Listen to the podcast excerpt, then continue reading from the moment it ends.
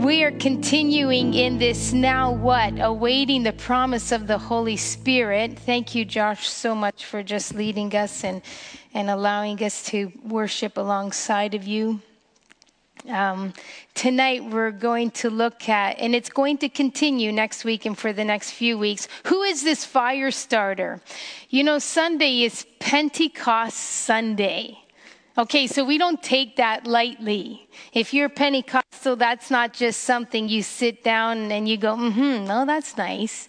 No, like you get excited about that. Pentecost Sunday means something valuable. It means, you know, something m- memorable. And, and, and if you, um, have been baptized in the Holy Spirit in that you speak in tongues and you've had the encounter such as what the disciples had, then uh, Pentecost Sunday represents something to you to as a reminder of that time when you encountered the Holy Spirit in such a way. And so, who is this fire starter?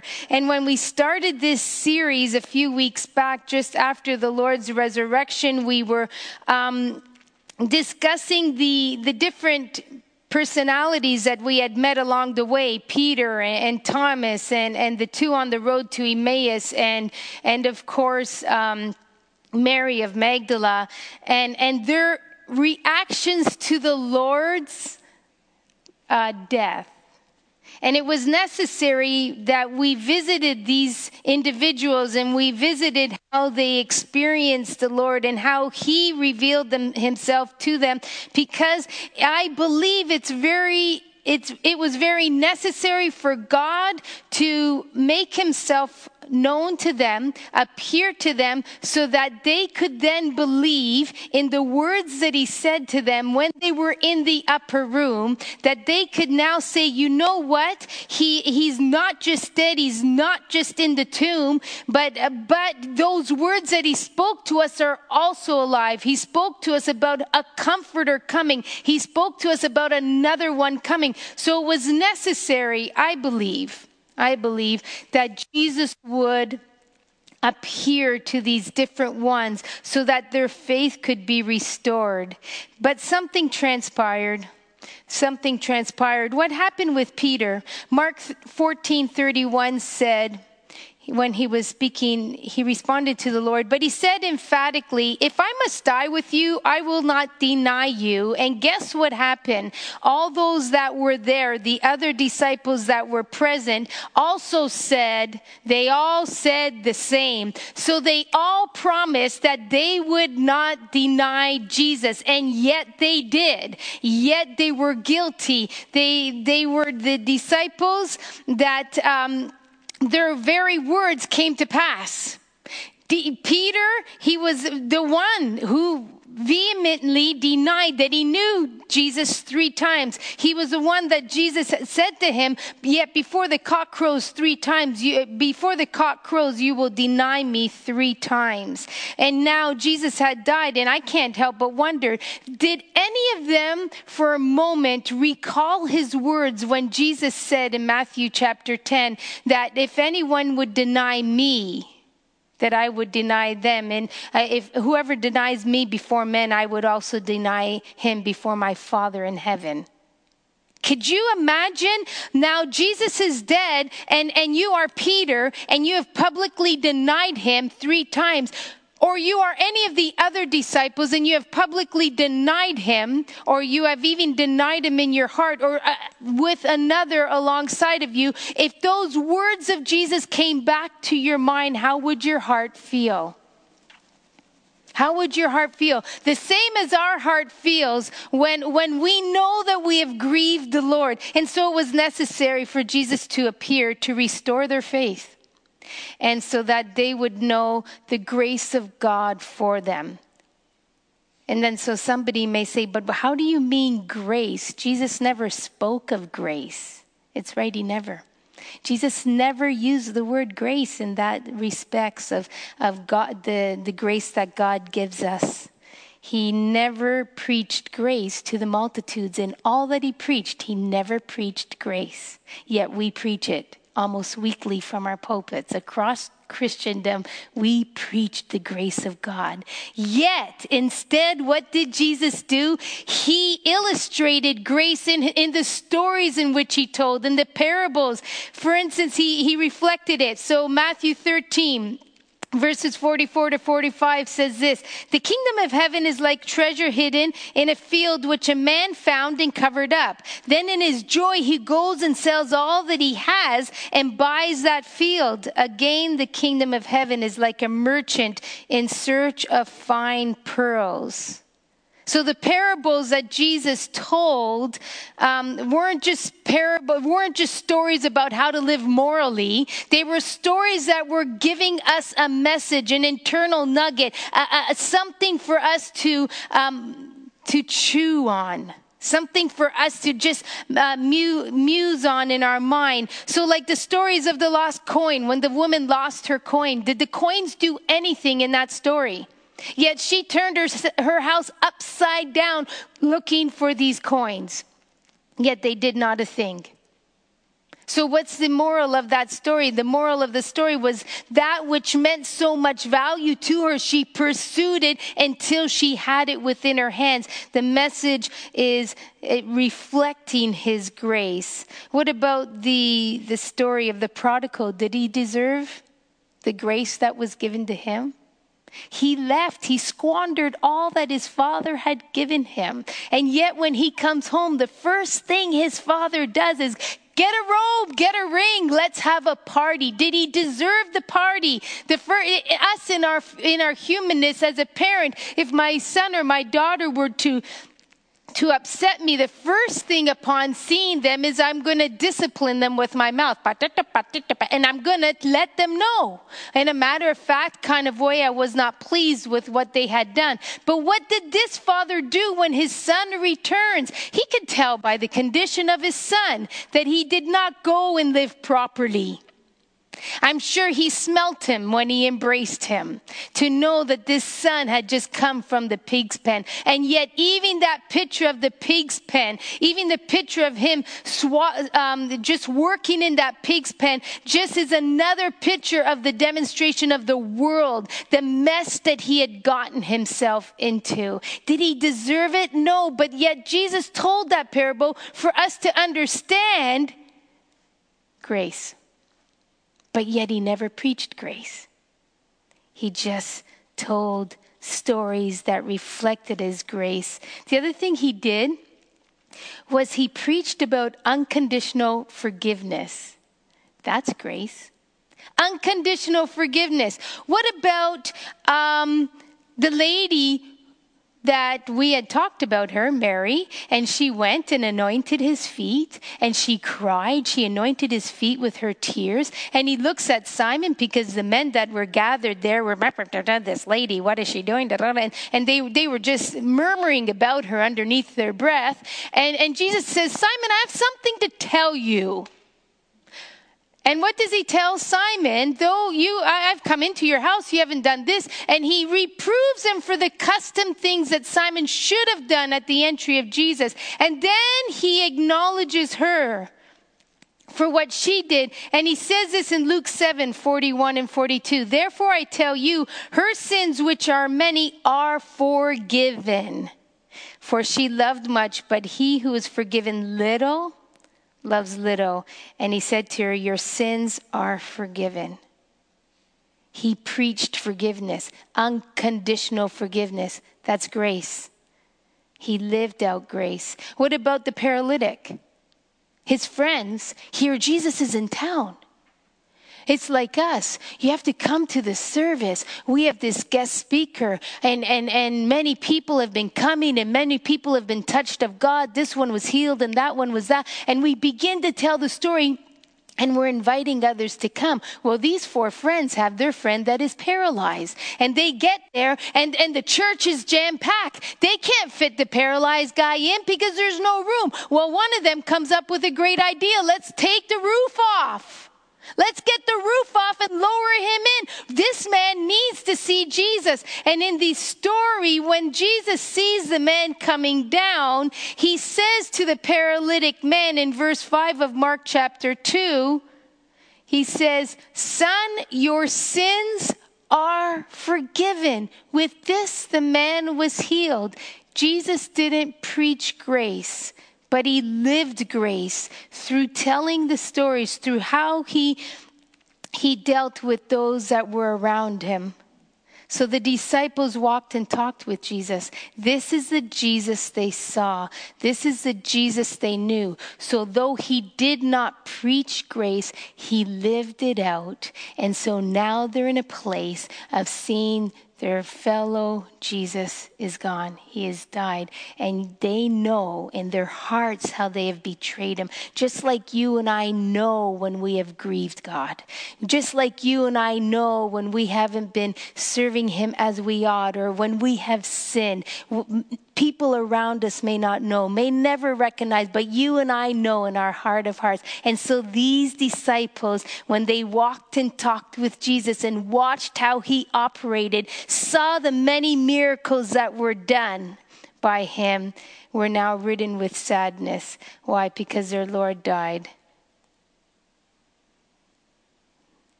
And their guilt of promising that they would never deny him was sitting there in the forefront of their memory. Haven't you been in that place? I'll worship you, Lord. I'll, I'll, I'll pray more often. I'll read my word more often. I'm going to tell others about you. you. We come to church, we get motivated from the word of God. The word of God just nestles within our heart. We leave the service. Wasn't that a great service? Praise the Lord. Hallelujah. Monday morning comes.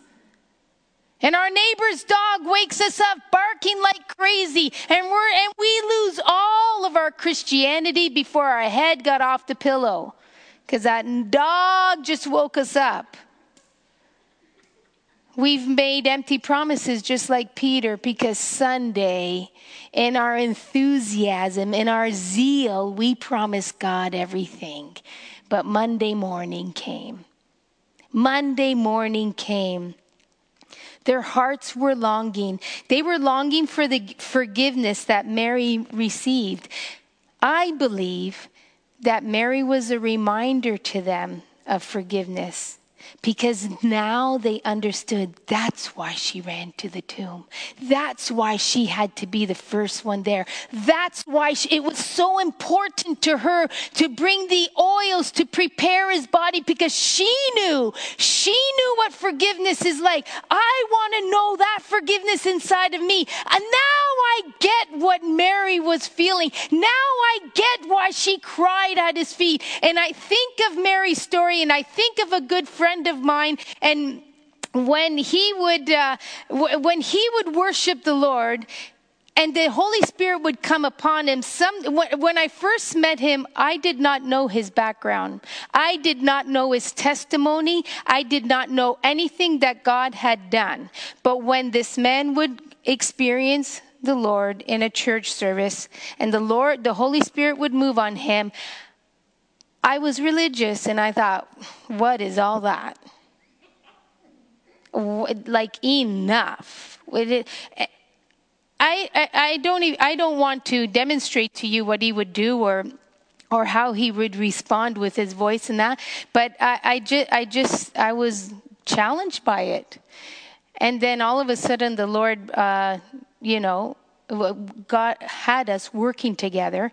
And so I got to learn a little bit of his testimony. And in learning a little bit of his testimony, then I had gone through a period of my life and I, and, um, uh, we had we had lost the, the, our, our, second child, and so I was in the church worshiping and, and praying, and and uh, the Lord really moved on me because I, I was I was in this grievous place, and as the Holy Spirit moved on me, well, I didn't realize that the Holy Spirit would just move on me in a sense that I, I began to cry out and, and respond to the Lord. And the Lord opened the eyes of my understanding because then I began to understand.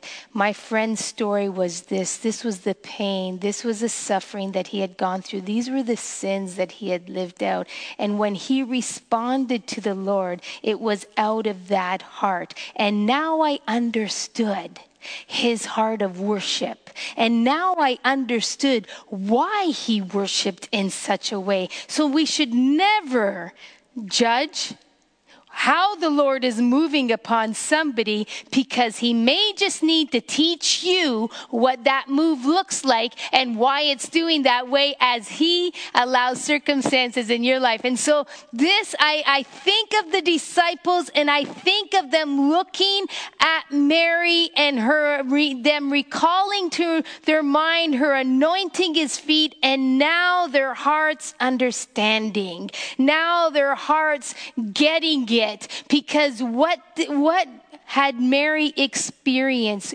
Grace personified. When she experienced the forgiveness of the Lord, she experienced grace personified. And so, how would these disciples ever be able, in the absence of Jesus, to preach grace if they never experienced grace? Furthermore, how could they preach of the Holy Spirit and His power if they never experienced that Holy Spirit power? So they walked in that flesh. They were like you and I. They made mistakes like you and I. They encountered God's forgiveness. They encountered His grace. But hold on to your seats. They were going to encounter this Holy Spirit. And this Holy Spirit, as we will break him down the next few weeks, is what birthed the church. Who is this Holy Spirit? Who is this fire starter? So we have to have a little bit of understanding. Bear with me. We have some points to consider. He's a divine person. He's part of the Trinity God the Father, God the Son, God the Holy Spirit. He's not all by himself over here. He is part of the Trinity. He possesses, the Holy Spirit possesses all attributes of personality and deity. How do I mean? He possesses intellect, emotion, will, e- eternality, truthfulness, omnipresence, omniscience, omnipotent. Psalm 139 verse 7 says this, where can I go from your spirit? Where can I go from your spirit? Why? Because he is everywhere. Or where shall I flee from your presence? You cannot flee the Holy Spirit's presence. Sometimes we, we say to the kids, I say it more, but um, remember, wherever you go, the Holy Spirit is there with you. Just saying. And then they go out the house. So they don't need me they don't need me to say anything because I'm confident enough in the work of the Holy Spirit that if they should go someplace that they shouldn't, that the Holy Spirit will either, either redirect their vehicle or give them wisdom not to go. Because the Holy Spirit is an eternal presence. He is with them always. And because they are born again, He dwells inside of them. And because they have both experienced His baptism with fire, he's not going to let anything put water on that fire. He's going. So I just say that. Just remember the Holy Spirit is with you. Second Corinthians 3:17 The Lord is spirit and where the spirit of the Lord is there is freedom. There's freedom. So, what else about the Holy Spirit? The Holy Spirit is co equal, He's co substantial. So, what does that mean? He is of the same substance and essence of God the Father. He is of the same substance and essence of Jesus. In the creation of time, they were all there together. So, John 14 and 16, um, verses 16 and 17, Jesus said, I will ask the Father, and He will give you another helper to be with you forever, even the Spirit Spirit of truth, whom the world cannot receive because it neither sees him nor knows him. You know him, for he dwells with you and will be in you. What else does the Holy Spirit do? He directs us to God's divine will concerning our lives. Pray and ask the Lord, what is his will concerning this? What pray we we heard Sunday morning how to know God's will. We heard Sunday morning how to seek that out. Ezekiel 36, 27. And I will put my spirit within you and cause you to walk in, in, my statutes and be careful to obey my rules and cause you. We have to remember that because sometimes we go to do something, we feel that check within ourselves we ignore the check and we continue to go to do it and we get that check again. That is the Holy Spirit causing us to pay attention, to stop. He is speaking to us clearly. What you are about to do is not of me. And sometimes in our flesh, we will continue to ignore and then after pay the consequences. He will cause us to walk in the statutes of the Lord. Why? Because the Holy Spirit directs us to God's divine will concerning our lives. The Holy Spirit was also power was active and powerful in creation. Creation uh, Genesis yeah, it could be called. Creation chapter 1, verse 2. Genesis chapter 1, verse 2 says this The earth was without form and void, and darkness was over the face of the deep, and the Spirit of God was hovering over the face of the waters. Who was this Spirit of God? The Holy Spirit. So we have Jesus was represented in Genesis, God the Father was represented in Genesis, and so was the Holy Spirit. He was an active power in creation. He was hovering, he was moving. He wasn't just sitting, waiting. Well, I'm not dispatched until Jesus comes. He was active and he was part of it all. He was involved in the incarnation. How did Mary get pregnant? There was the Holy Spirit. Because the Holy Spirit, she was found to be with a child, but not from Joseph. She was found to be with child from who? from the Holy Spirit. Matthew 1:18. Read it for yourselves. Now the birth of Jesus Christ took place in this way. When his mother Mary had been betrothed to Mo- Joseph, before they came together, she was found to be with a child from the Holy Spirit. He was their incarnation. He was there. He was involved in the incarnation. The Holy Spirit is also a divine teacher. He guided the apostles. He guided the prophets as they committed to writing the word of God. Who do you think inspired them, right? For 2 Peter 1, verses 20 and 21.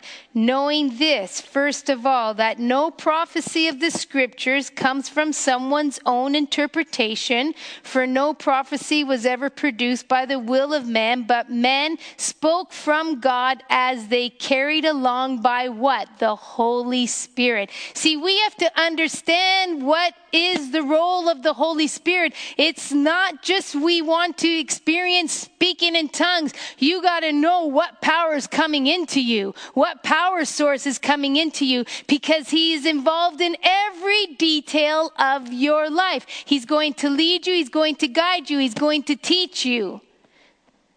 Every Christian possesses the indwelling presence of the Holy Spirit. When does that take place? It takes place when we are saved.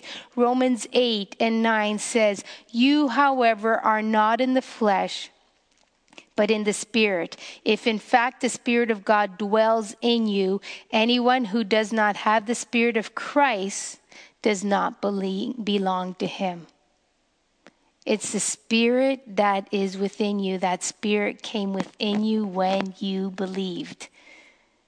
You already all know this because you're all like, okay, tell me something I didn't know. The Holy Spirit is at work bringing people to salvation. Bringing to people to salvation. John 3, Jesus answered, Truly I say to you, Unless one is born of water and the Spirit, he cannot enter the kingdom of God. That which is born of the flesh is flesh, and that which is born of the Spirit is spirit. Do not marvel that I say to you, You must be born again. The wind blows wherever it wishes, and you hear its sound, but you do not know where it comes from or where it goes. And so it is with everyone who is born of the Spirit. You don't see it but you feel it. You don't see it, but you feel it. It's a responsibility of all those that are born again and filled with and controlled by the Holy Spirit. Ephesians 5:18 says this, don't be drunk with wine, for that's debauchery, but be filled with the Holy Spirit. It's our responsibility that we walk in that filling. It's our responsibility. You know that it's okay to say to the Holy Spirit, Holy Spirit, I need you today to lead me.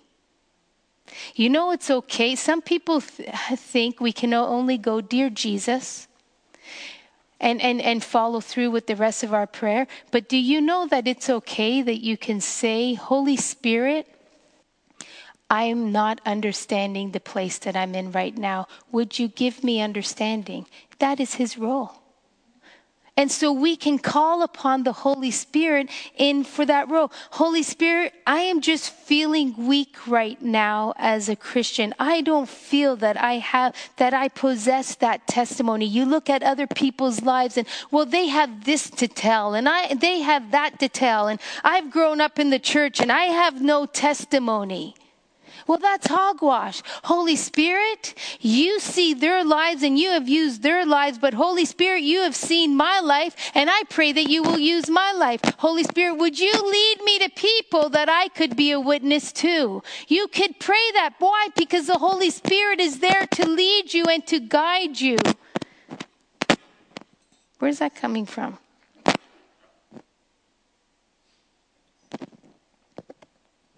The Holy Spirit administers spiritual gifts to Christians. It's the Holy Spirit that gives us the gifts. Did you know that?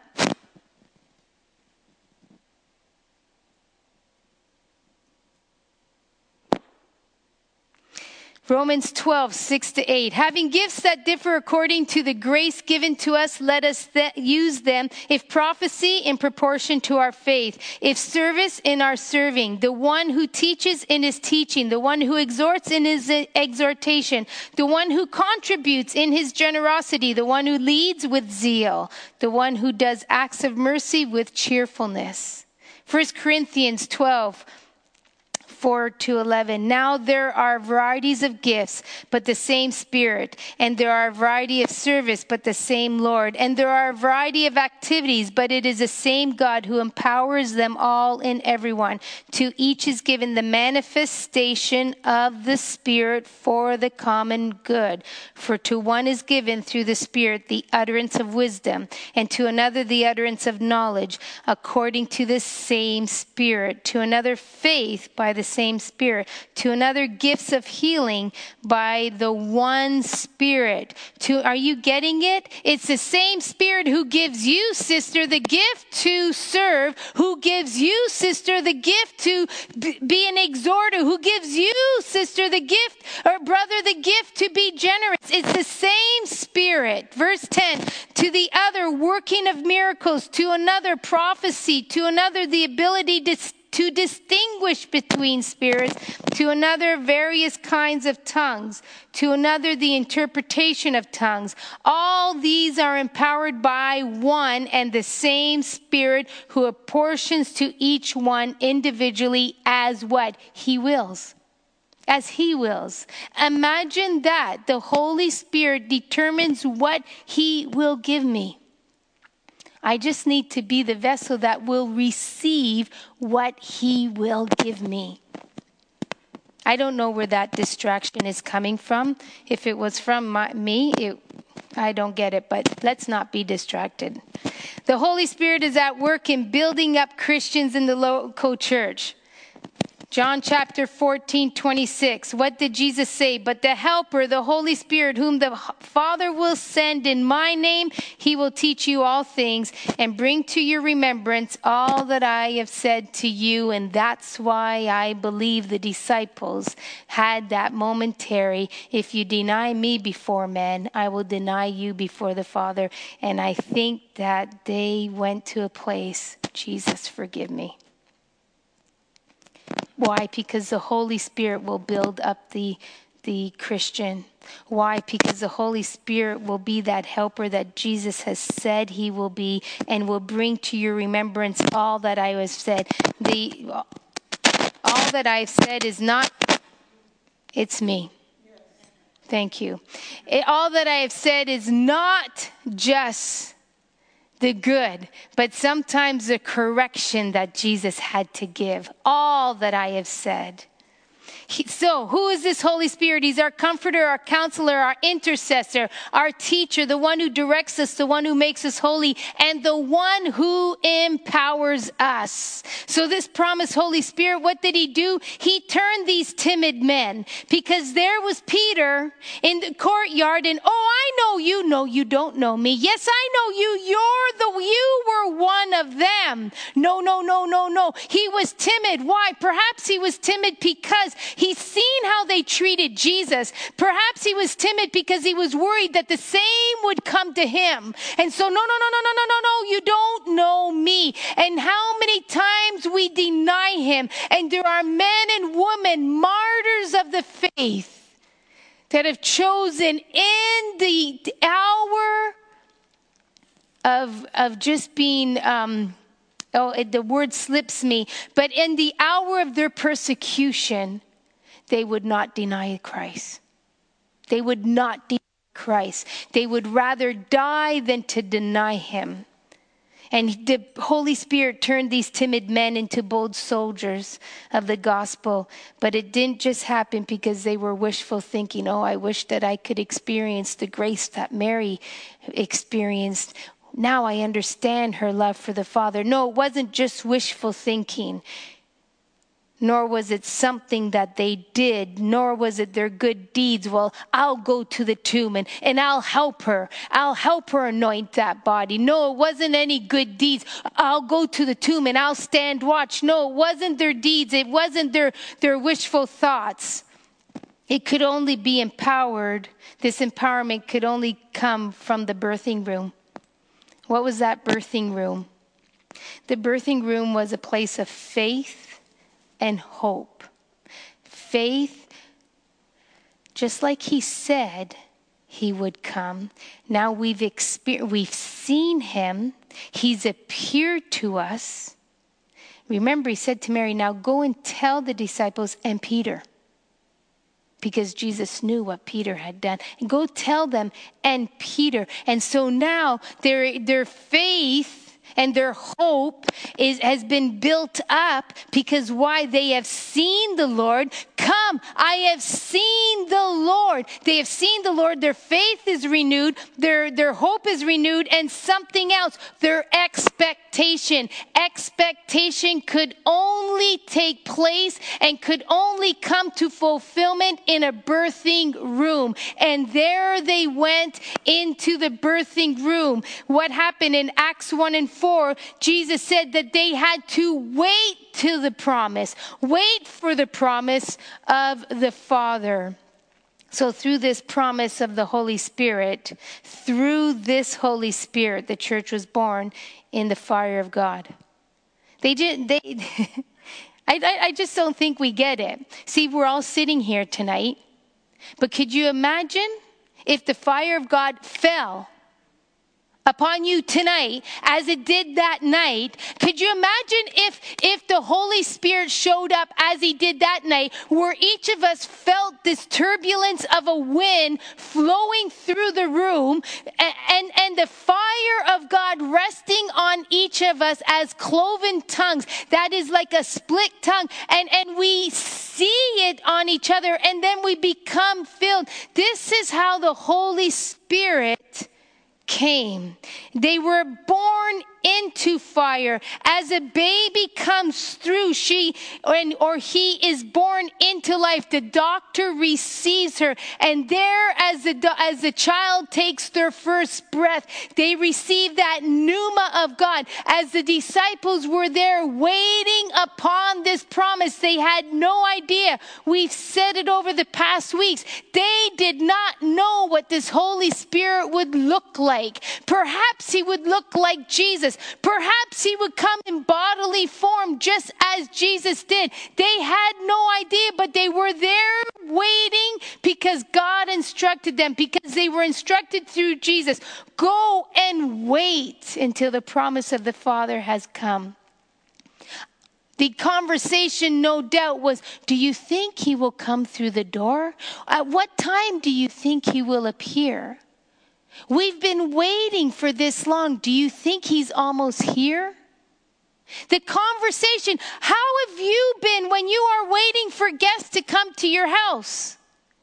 And they said, We will come, we'll be there anytime today, depending on the traffic. They're coming in from out of town. And so you're waiting and you're waiting and you're looking at your clock and you're waiting and, and you've got everything prepared and you're talking to your family. I can't wait when they come. We're going to do this, we're going to do that. And, and you're talking it amongst yourself in the home and you're waiting for them to arrive, but you have no idea when they're going to come because you don't know that traffic may have stopped them. You don't know that they've stopped to have something to eat. And so you're waiting and you're looking, and is that not perhaps how the disciples were? They were waiting in that birthing room. Their faith was building up, their hope was building up. Why? Because birthed within them through seeing the living Christ was an expectation. What he said is true and it's going to happen. And, and, and, and we know we can count on it because he's alive. So, through this promised, through this Holy Spirit, they were born into the fire of God. And now, those miracles that they witnessed Jesus do, now those things that they saw, the Christ, it would follow them.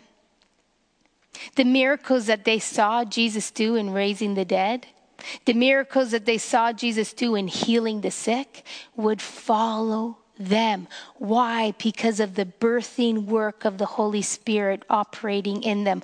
How do I know this? Because Mark 16 and 20 says this.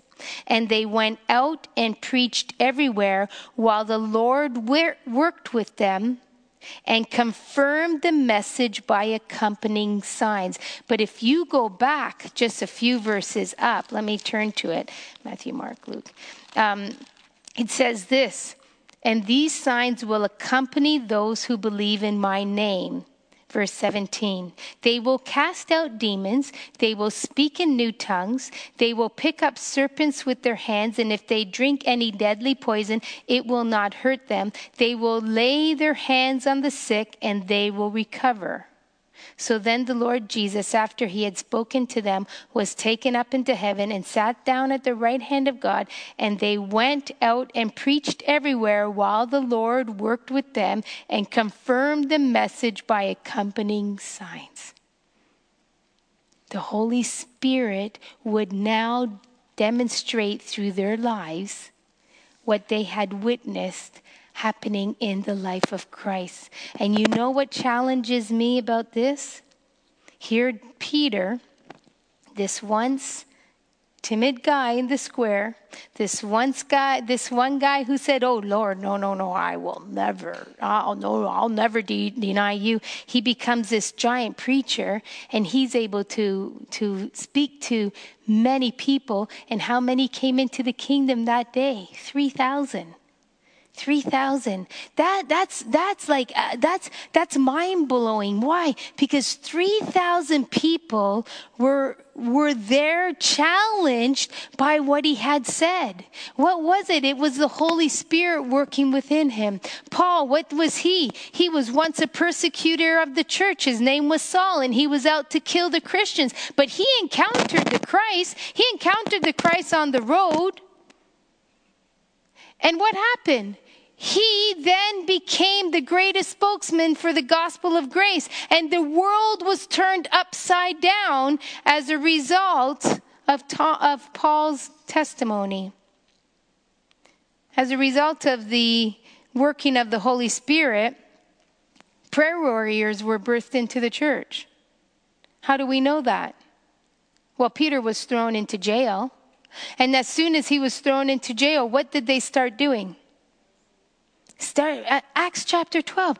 I, I, think it's verse five. They started praying, and they didn't stop praying. And Peter's he he get the, the, the angel of the Lord appears to him. Come on, Peter, let's go. Blah, blah, blah, and they get out, and the chains fall off, and now he's in the city, and the angel disappears. And Peter goes right to the house, and he's knocking at the door. And Rhoda comes to the door. She doesn't even open the door, and Peter's like, Rhoda, like, could you open up? And she's like, Oh my gosh, it's Peter. And she goes back and tells the other, and he's there. Hello, open the door. And meanwhile, they were praying, and they're not not believing that he's at the door, but they're praying that God would set him free. The Holy Spirit empowered them to be lingering prayer warriors. It's not just something we pray Sunday morning corporately as a congregation, but we go home Monday and we carry that burden of our sister and of our brother in the church that has been shared with us. They're, they're battling this sickness. They're battling, battling this crisis in their life and it rises up within us while we're going about our day. Oh Lord, would you touch brother so and so? Would you be with sister so and so? Would you work out this crisis?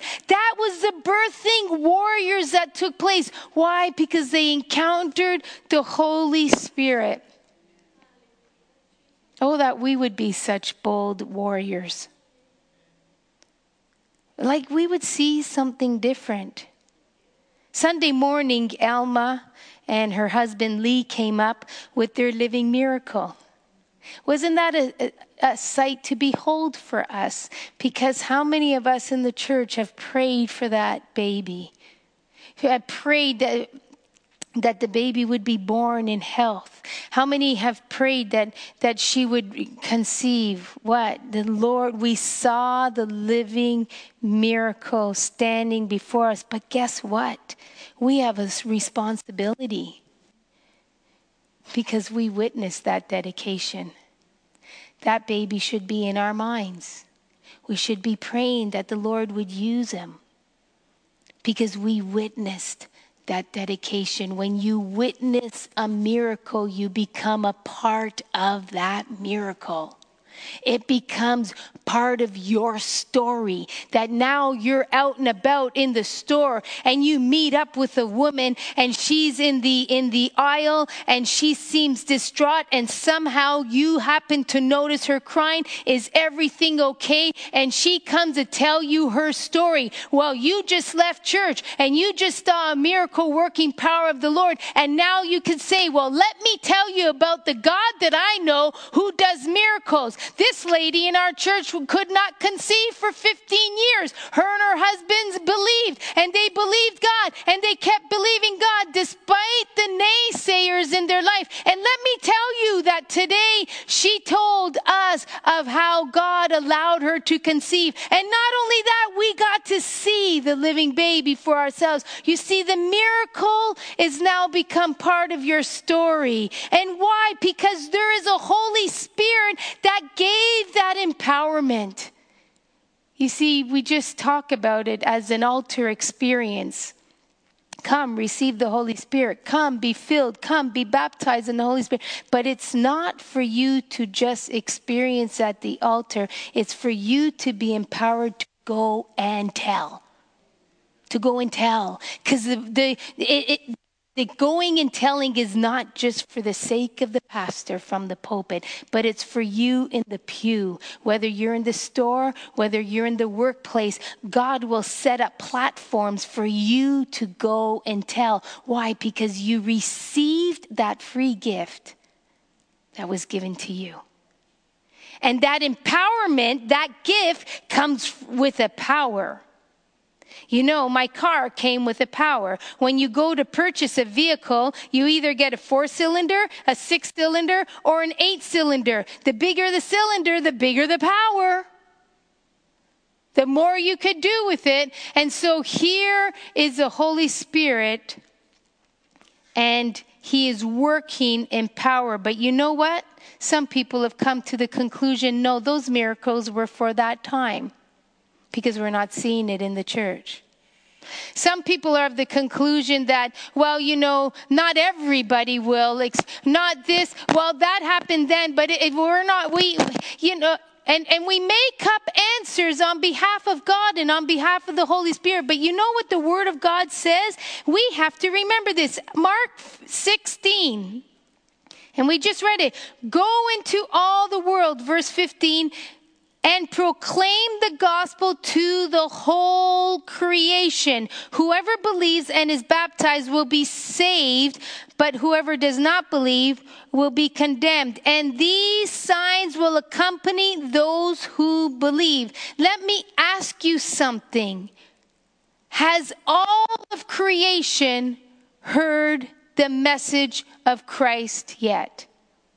Then guess what? These signs will follow. It doesn't say only when my disciples encountered me in the upper room would these signs follow so that you could feel confirmed to believe that they are my disciples. It says that the God, it, go into all the world and proclaim the gospel to the whole creation and whoever believes and is baptized will be saved, but whoever does not believe will be condemned. And these signs will accompany those who believe. What will these signs be? They will cast out demons. Guess what? You will pray for people and they will be set free. It wasn't only for the demoniac, the, the man in the tombs.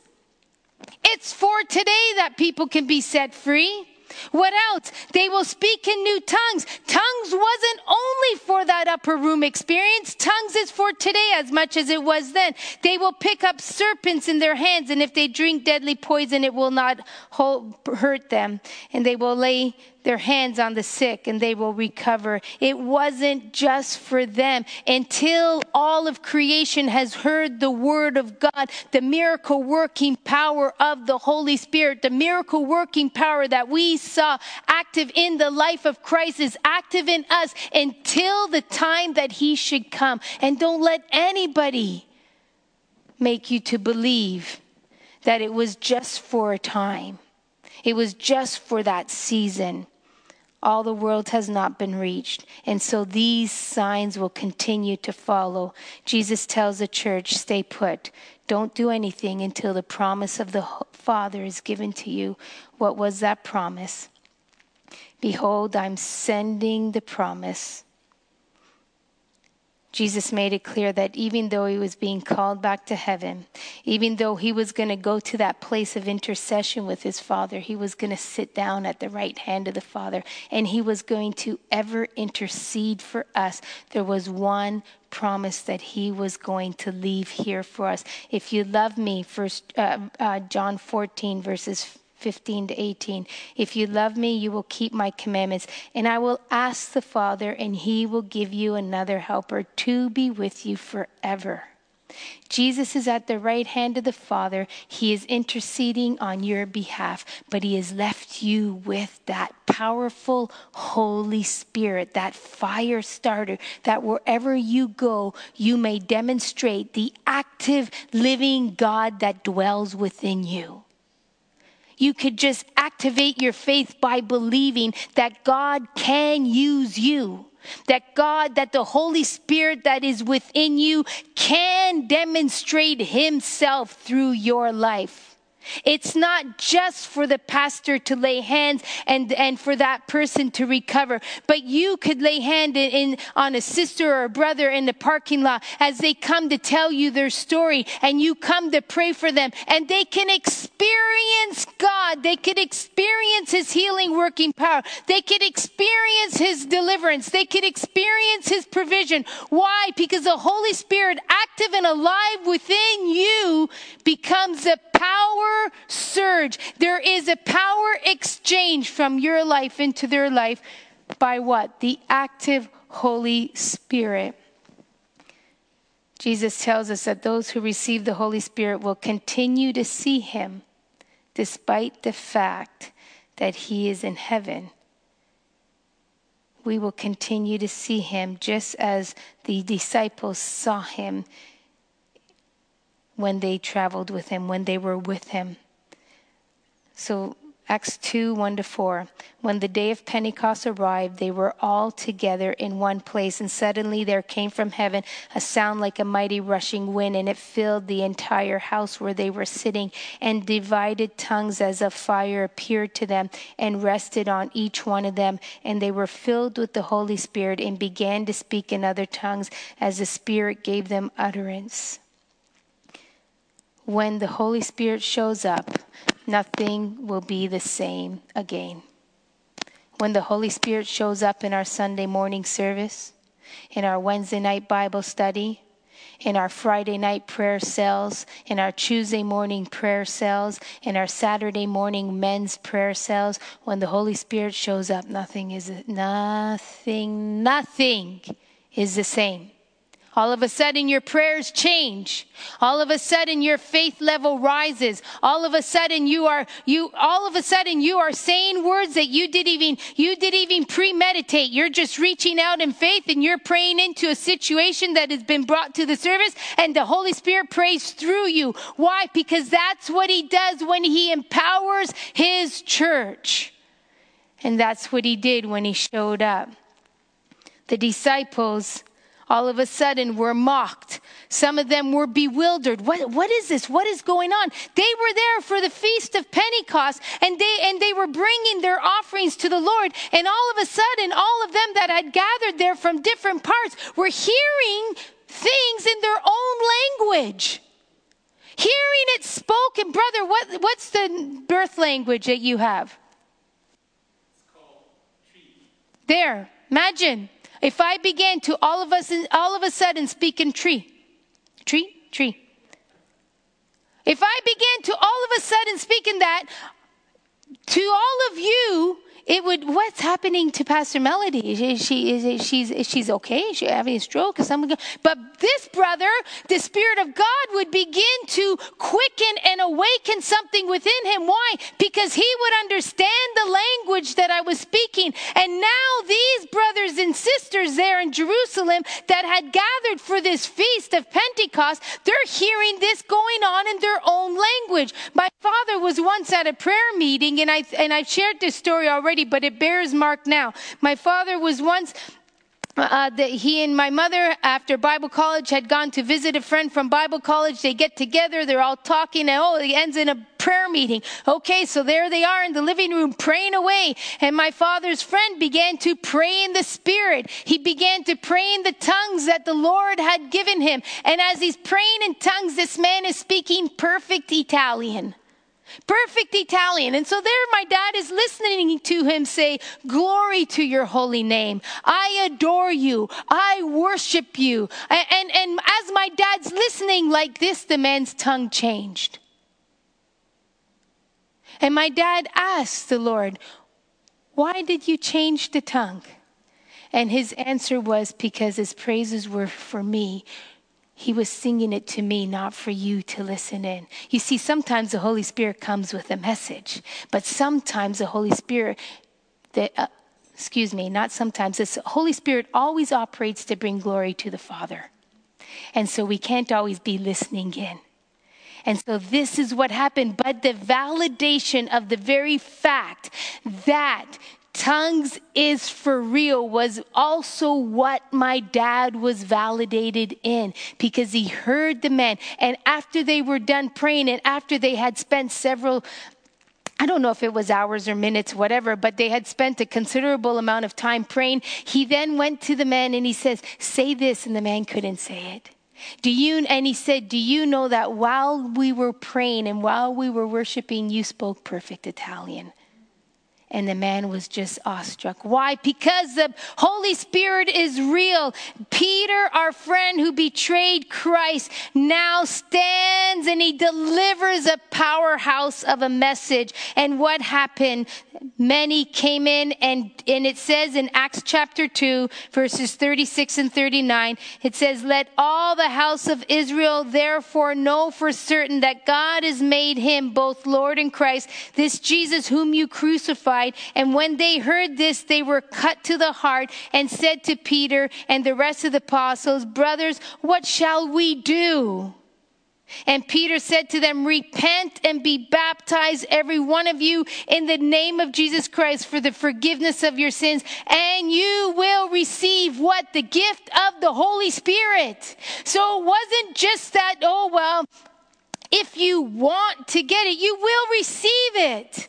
You will receive it. It is a gift for you, it is a free gift for all who are far off. Why? Because it says, verse 39, for the promise is for you and for your children and for all who are afar off. It was not just for then, it is for now. The Holy Spirit is for now. He desires to be active and alive in our services now because we are the everyone who is afar off. That's us. For everyone who is afar off is us. That's you and me. The Holy Spirit is for us. That's the church today. We need that wind to blow. We need that wind to blow in our church. We need that fire to come upon us. We've been given a task that's beyond us to turn our world upside down for Jesus. The only way we could turn our world upside down to Jesus, to be used of Jesus, to be able to go and tell, is to receive that spirit baptism, to receive that empowerment, that fire. Consider the rhinoceros. I'm closing with this story because it's, it's, it's something that we could apply. You know, the rhinoceros is a big animal, like he's a big animal. But do you know that that rhinoceros, as big as he is, when he runs, he runs at 30 miles an hour. Now, you know the squirrel on your um, fence? They run fast, don't they? Do you know that they run 25 miles an hour at their fastest? Even when my dogs are chasing them, that's 25 miles an hour. A chubby, fat rhinoceros runs 30 miles an hour. But they can only see 30 feet in front of them. That's it, just 30 feet in front of them. So when there is something that causes the rhinoceros to charge, to run, they are seeing only what is 30 feet in front of them. And so all of a sudden, if there's a bunch of rhinos in, in a place gathered together, maybe they're bathing in the water, who knows what, cooling off, and all of a sudden one of them spots something and he begins to run, and all the rhinos run, run with, they can only see 30 miles in front of them. Now let me tell you, if you saw a herd of rhinos at the size of what they are coming with their big horn charging at you 30 miles an hour, you're going to hightail it because that that actual stream of these rhinos coming at you is called the charge. Funny as it is, I'm saying charging after you, but that's what it's called. It's called the charge. And each time they run, they don't know what's at mile or what's in, front of them at 31 feet. They only know what's in front of them at 30 feet, but they keep charging. And as they keep charging, they keep main, uh, maintaining momentum and keep coming. And now they're at 31 feet. And guess what? Now they see 30 more feet in front of them. And they keep charging and they keep charging until what is in front of them is dissipated or they have overcome it. And that is what we need to do. We can't, we can't always be expecting God to lay the whole picture out in front of us. This is how much He's allowed you to see. This is how much much you have to overtake. This is how much you have to embark on. This is a task that He has set before you now. So charge, so run with all the power that He has deposited within you, all the power that the Holy Spirit has dropped within you. Charge, because when you get to mile marker 31, He's going to give you another 30 feet to see, and He's going to give you more power to charge, and you'll run 30 more feet. And when you get to mile marker 31, again, He's going to give you another vision to go before. And you know what? The only thing that's going to give you the fortitude to keep going is the power that's been deposited within you. And the, the power that's been de- deposited within you is the ability to run 30 miles an hour because that's the ability he gave those rhinos was to run 30 miles an hour. The, the squirrel can only run 25 miles an hour. And so that's what's been deposited within him. But the rhino will keep going. And that's what we need to do. We need to keep going. Do we need to be revived? Then we need a fresh encounter of the Holy Spirit in our church. Do we need to receive that Holy Spirit? Who needs to receive that Holy Spirit? All of us. Who needs to be filled with the promise of the Father? All of us. Who needs fresh wind and fire? Me.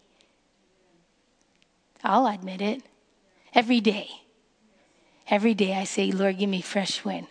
Lord, give me fresh fire. Anytime I, I have to share something, God, give me fresh fire. We all need it. Who needs to speak in new tongues? I'll take any new tongue you want to give me, Lord. Just give me whatever you need to give me to do whatever I need to do that you've called me to do.